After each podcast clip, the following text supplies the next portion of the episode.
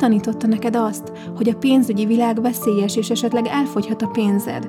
Ki tanította neked azt, hogy a világban sok visszautasítást kap az ember? Vagy úgy is kérdezhetném, hogy ki utasított téged vissza, ami ennyire fájt? Hol és mikor tanultad meg, hogy nem vagy elég jó az élethez? Üdvözöllek, Flóra vagyok, ez pedig a Forma Állapot. Egy transformatív podcast önismeretről, önfejlesztésről és gondolkodásmódról. Rengeteg dolog van, amivel képesek vagyunk áltatni magunkat.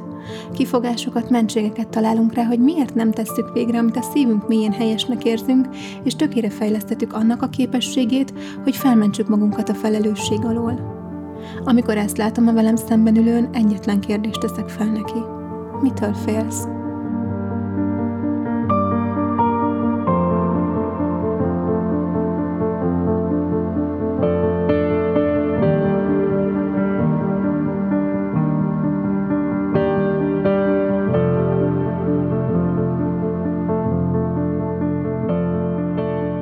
Bármilyen technikát is tanulsz a halogatás megszüntetésére, bármilyen sztorival is áltatod önmagad, a valóságon nem változtat, a félelmeiden. Hogyha az életnevű játékot lecsupaszítod, rájöhetsz, hogy nem szól másról, csak rólad és a félelmeidről. Arról, hogy újra és újra legyőzd önmagad, hiszen ez maga a fejlődés. Ehhez a folyamathoz azonban muszáj megértened a félelmeidet, jobban mondva, az agyad működését. Nos, korábbi epizódokban már említettem, hogy az agyunk feladata, hogy életben tartson minket. Tehát minden, amit biztonságosnak ítél, az jó, ami pedig számára bizonytalannak tűnik, az rossz, tehát attól meg kell védenie téged. Képzeld el ezt úgy, hogy az agyadnak van két kosara. Az egyik kosárba tartozik minden, ami az agyad szerint biztonságos, a másikba pedig minden olyan dolog, ami veszélyes. És mi számít biztonságos terepnek az agyad számára? Az olyan dolgok, amik már ismerősek, kényelmesek, jól érzed magad tőlük, vagyis az olyan dolgok, amik nem indítják el a stresszválaszt a szervezetedben. Szóval minden olyan, ami a komfortzónádon belülre esik. Ahogy kilépnél onnan, vagyis amint szembesülsz valami új dologgal, ami akár ismeretlen, vagy akár kísértetiesen emlékeztet téged egy korábbi negatív eseményre, az agyad azonnal behúzza a kéziféket. Hogyha például ülsz a kanapén és hallgatod ezt a podcastet, az agyad célja az lesz, hogy továbbra is itt tartson téged, hiszen ez eddig is bevált, nem haltál bele, szóval ez így jó lesz. Inkább ne változtassunk rajta, mondja. Ezért esik nehezedre felállni és lemenni a boltba. De ugyanezt történik akkor is, amikor kapnál egy óriási lehetőséget mondjuk a munkahelyeden, és te annak ellenére, hogy mindig is erre vágytál, inkább kihátrálsz a dologból. Ilyenkor a felszínen ott vannak azok a racionálisnak tűnő érvek, amelyekkel meggyőzöd magad, hogy miért is volt ez jó döntés. Például, hogy rengeteg időd rámenne a felkészülésre, nem fizetnének meg érte, és amúgy is csak még több munkával járna a dolog, szóval jobb is így. Na, ezek azok a felszíni kifogások, amelyek mögött valójában félelem van. Például az elutasítástól való félelem, vagy az attól való félelem, hogy kiállj emberek elé és beszélj. Mi lesz, ha nem leszel elég a feladathoz, mi lesz, ha kudarcot vallasz? Vagy élethelyzettől függően ott lehet még az olyan félelem is, mint a kifutok a pénzből, nem fogom tudni eltartani a családomat, és még sorolhatnám. Ezek azok a félelmek, amelyekre sokszor nem akarunk ránézni, ezért olyan felszíni kifogásokkal nyugtatjuk magunkat, mint hogy jobb lesz ez így, amúgy se lett volna időm rá, és aztán később jön, hogy majd amikor meg lesz a lakás, majd amikor meg lesznek a gyerekek, most nem, mert most éppen kicsik a gyerekek, majd amikor felnő, majd amikor kirepül, és aztán a most már minek, ugye? Így megy el felettünk az élet úgy, hogy észre sem vesszük. Egyik kedvenc mondásom, hogy a halogatás ára az élet, amelyet élhettél volna. És ez vonatkozik arra is, hogy a szőnyeg alá söpröd a félelmeket, hogy ne kelljen velük szembenézned.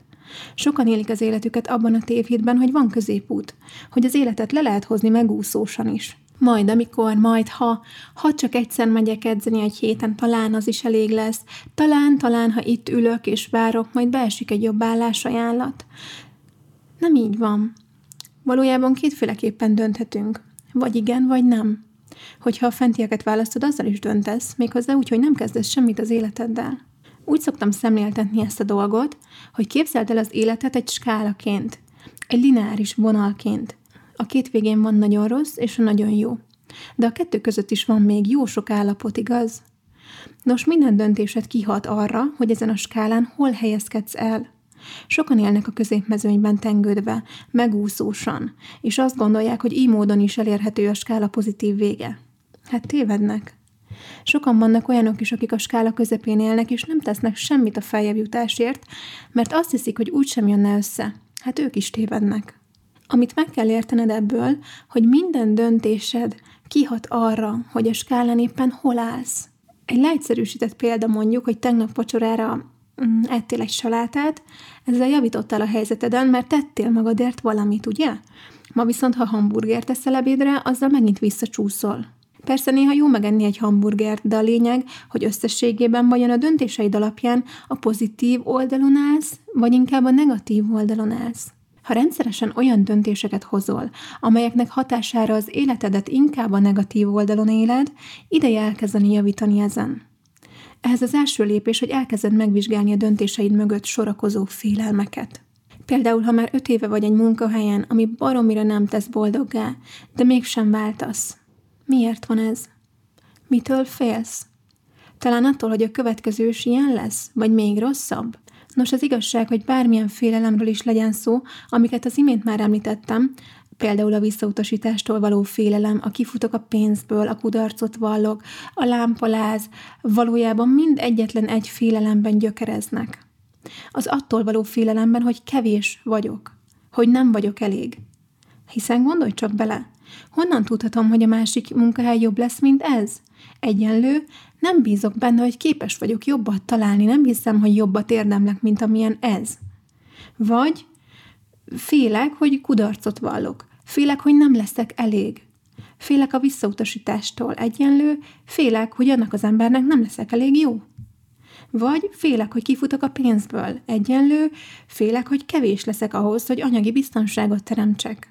Minden félelmünk abból ered, hogy félünk, hogy kiderül, hogy nem vagyunk elég jók, hogy nem vagyunk elegek. Az érdekes az, hogy a félelmek bizony nem velünk születtek. Gondolj csak bele! Egy kisbaba nem fél tőle, hogy kifut a pénzből, vagy hogy megállja a helyét a világban, nem gondolkodik ilyen dolgokon, hogy képes lesz-e majd legóból tornyot építeni, és mi lesz, hogyha ledől. Egyszerűen csak csinálja. Mert még nem tanulta meg, hogy ezektől félnie kell, még nem tanulta meg, hogy félnie kell a kudarctól, a visszautasítástól, mert hogy ezeket szó szerint megtanítja nekünk a körülöttünk lévő világ. Szóval, ha beazonosítottad a félelmeidet, tedd fel a kérdést magadnak. Ki tanította neked azt, hogy a pénzügyi világ veszélyes, és esetleg elfogyhat a pénzed? Ki tanította neked azt, hogy a világban sok visszautasítást kap az ember? Vagy úgy is kérdezhetném, hogy ki utasított téged vissza, ami ennyire fájt? Vagyis, hol és mikor tanultad meg, hogy nem vagy elég jó az élethez? Most, hogy ezeket felismerted, felmerül a kérdés, hogy hogyan tovább. Nos, az egyik dolog, amit tehetsz, hogy megkérdőjelezed ezeket a félelmeket, hiszen ha gyerekkorodban tanultad őket, az azt jelenti, hogy abban a környezetben talán igaznak bizonyultak, de más környezetben talán már értelmét veszítenék ezek a hiedelmek. Például egy olyan ember, aki anyagi biztonságban nőtt fel, a szüleinek jól menő vállalkozása volt, valószínűleg nem fog félni a pénzügyi kérdésektől, mert nem tanulta meg, hogy a pénz valami instabil dolog, ami hol van, hol nincs. Tehát az ő világában nincs nyoma a pénzzel kapcsolatos félelmeknek. Tedd fel tehát a kérdést, milyen hiedelmekre épül a félelmed, és kérdőjelezd meg őket. Vajon biztos, hogy igazak? Lehet, hogy lesznek olyan félelmeid, amelyeknél ez a módszer hatékony lesz, és azt veszed észre, hogy elszáll az ereje ezeknek a mondatoknak, hogy többé nincsenek rád hatással. Viszont talán lesznek olyan félelmeid is, amelyek annyira zsigeri szinten égtek beléd, hogy egy ilyen gyakorlat kevésnek fog bizonyulni. Mit tehetünk ilyenkor a megmaradt félelmeinkkel, amelyek visszatartanak minket a tengernyi lehetőségtől? Harcolunk ellenük, és legyőzzük az összes félelmünket? Nem. Ez tévhit. Ha harcolsz ellene, csak még nagyobbá válik. A másik tévhit, hogy a sikeres emberek nem félnek, vagy legyőzték a félelmeiket. Ez sem igaz. Gondolj csak bele, mit beszéltünk az elején a félelmekről? Azt, hogy az agyunk terméke, amely arra hivatott, hogy biztonságban tartson minket. Hát gondolod, hogy egy ilyen evolúciósan belénk épült programot, ami a túlélésünket szolgáló mechanizmus valójában, képes ezt bárki legyőzni? Hát dehogy is. Nem. Lesznek félelmek, amelyek soha nem tűnnek el, amelyek mindig velünk maradnak. És ha ennek ellenére élni akarjuk az életünket, és még sikereket is szeretnénk, vagyis a skála pozitív vége felé szeretnénk közelíteni, akkor bizony a félelmek ellenére is meg kell tanulnunk a módot a cselekvésre. A kulcs pedig ehhez a bátorság. Gondolj a bátorságra úgy, mint egy izomra, amit edzeni kell. Hogyha még soha nem edzettél, akkor 20 kiló is nagyon nehéznek fog tűnni, viszont amikor már sokat edzettél, könnyedén felemeled, igaz? Ettől még a 20 kiló ugyanolyan nehéz marad. A 20 kiló az 20 kiló, csak te fejlődtél fel a feladathoz. Így van ez a félelem és a bátorság tekintetében is. Kezdetben egy ismeretlen szituáció nagyon ijesztő és félelmetes lehet. Mivel még soha nem álltál bele ilyen helyzetekbe, könnyebbnek tűnhet, hogyha ebből is kihátrálsz. Viszont ha ehelyett előveszed a bátorságod, és edzed azt, például ilyen kihívásokkal teli félelmetes helyzetekben, idővel a bátorságod megnő, hozzászoksz ahhoz, hogy a félelem ellenére is cselekszel. És eljön majd a nap, amikor mindezt könnyedén meg tudod majd tenni. A sikeres emberek is félnek, csak egyszerűen megtanultak nem hallgatni erre a félelemre, mert tudják, hogy hogyan működik, tudják, hogy az agyuk játéka ez, ami biztonságban próbálja őket tartani. Viszont mivel az agy ezen játéka a túlélést szolgálja, az is segíthet, ha egyszerűen csak végig gondolod a helyzetet. Vajon ha beleállsz, az egyenlő lesz azzal, hogy meg fogsz halni? Történhet bármi olyan, amit ne élnél túl? Valószínűleg nem, azért manapság már nem nagyon szembesülünk olyan szituációkkal, ahol az életünk forogna kockán. Mégis hajlamosak vagyunk félni. Tehát annyira borzasztó végkimenetel nem születhet, amit nem bírnál elviselni. A másik oldalon viszont, mi lesz, ha semmi nem változik? Mi lesz, ha minden úgy marad, ahogy most van? Érdekes, hogy amikor ezt a kérdést felteszem az ügyfeleimnek, a válasz mindig valami olyasmi, hogy így nem maradhat, az kizár dolog, az szörnyű lenne. Nos, pedig pontosan ez fog történni, hogyha nem cselekszel. Hogyha egy ilyen helyzetben végig gondolod ezt a két oldalt, azzal szó szerint megmutatod az agyadnak, hogy itt maradni több veszélyt hordoz magában, mint maga a cselekvés. Gondoltad volna például Adélről, az énekesnőről, hogy a mai napig minden fellépés előtt borzasztóan fél. Egy interjúban például elmesélte azt is, hogy egyszer Amsterdamban egy fellépése előtt a vészkijáraton szaladt ki, mert annyira ideges volt, hogy hánynia kellett. Minden fellépés előtt retteg, mégis feláll a színpadra. Gondolj csak bele, hogy mi lenne vele most, hogyha annak idején hagyja, hogy a félelmei megállítsák. Hát semmi nem lenne vele, mert senki nem ismerné a nevét, és senkit nem érdekelne, hogy mi van vele. Viszont másképpen döntött, és most az egyik legnagyszerűbb énekes a palettán.